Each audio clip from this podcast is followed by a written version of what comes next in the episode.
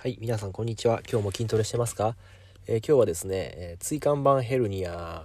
は筋トレによって、えー、改善するというお話をしていきたいと思います。え僕はですね、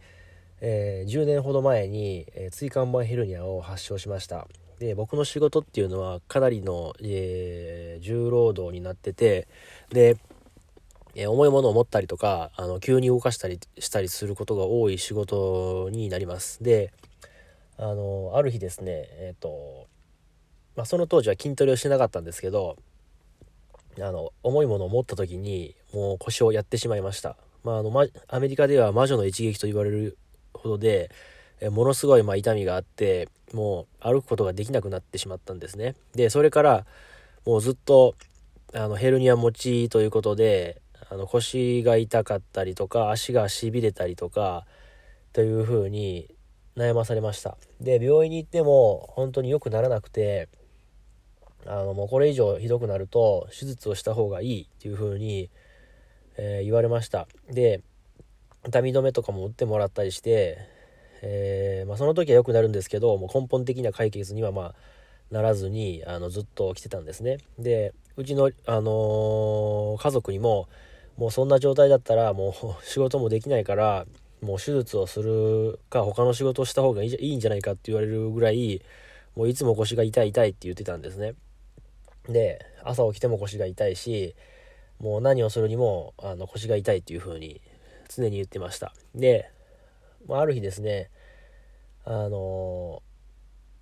まあ、筋トレと出会って僕はあの懸垂をするようになりました。であの痛いなりに、まあ、調子のいい日もあったんでそういう時に筋トレをなるべくするようにしてたんですね。で、懸垂をそれからずっと毎日、まあ毎日はですね、筋トレを継続してやっていくようになって、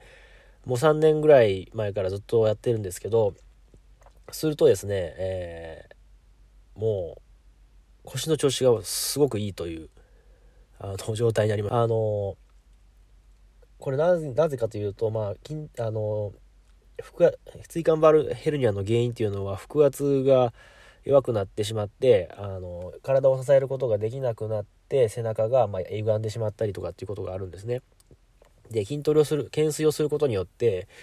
おそらく体幹が鍛えられたんじゃないかなと感じています。あの背筋も鍛えられるし腹筋も鍛えられて、まあ、姿勢が良くなったと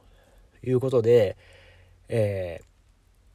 ー、体幹がしっかりと固定されてあの腰が痛くなくなったように感じています。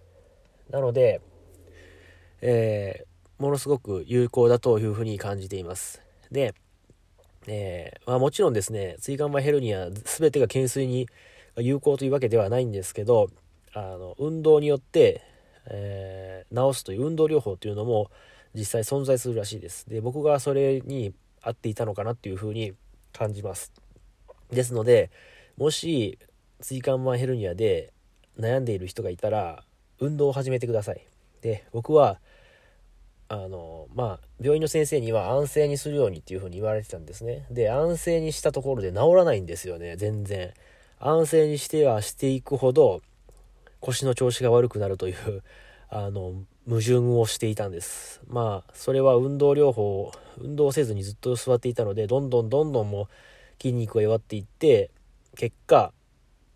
動き出した時に体幹が支えられなくなって痛みを発症するっていう風になったんじゃないかなと思います。ですので、もしそういう風に悩んでいる方がいたら、運動で、自分ができる範囲で運動をしていってもらえたらなと思います。まあ、もちろん痛みが出て本当にダメな場合はやめてもらって構わないと思いますんで、えー、悩んでいる方がいましたら、是非筋トレを取り入れてもらったらと思います。で、あとですね、筋トレをした後っていうのは僕ストレッチしてましたんで、あの開脚前前提な開脚して前にあの腰倒れて腰を伸ばすような、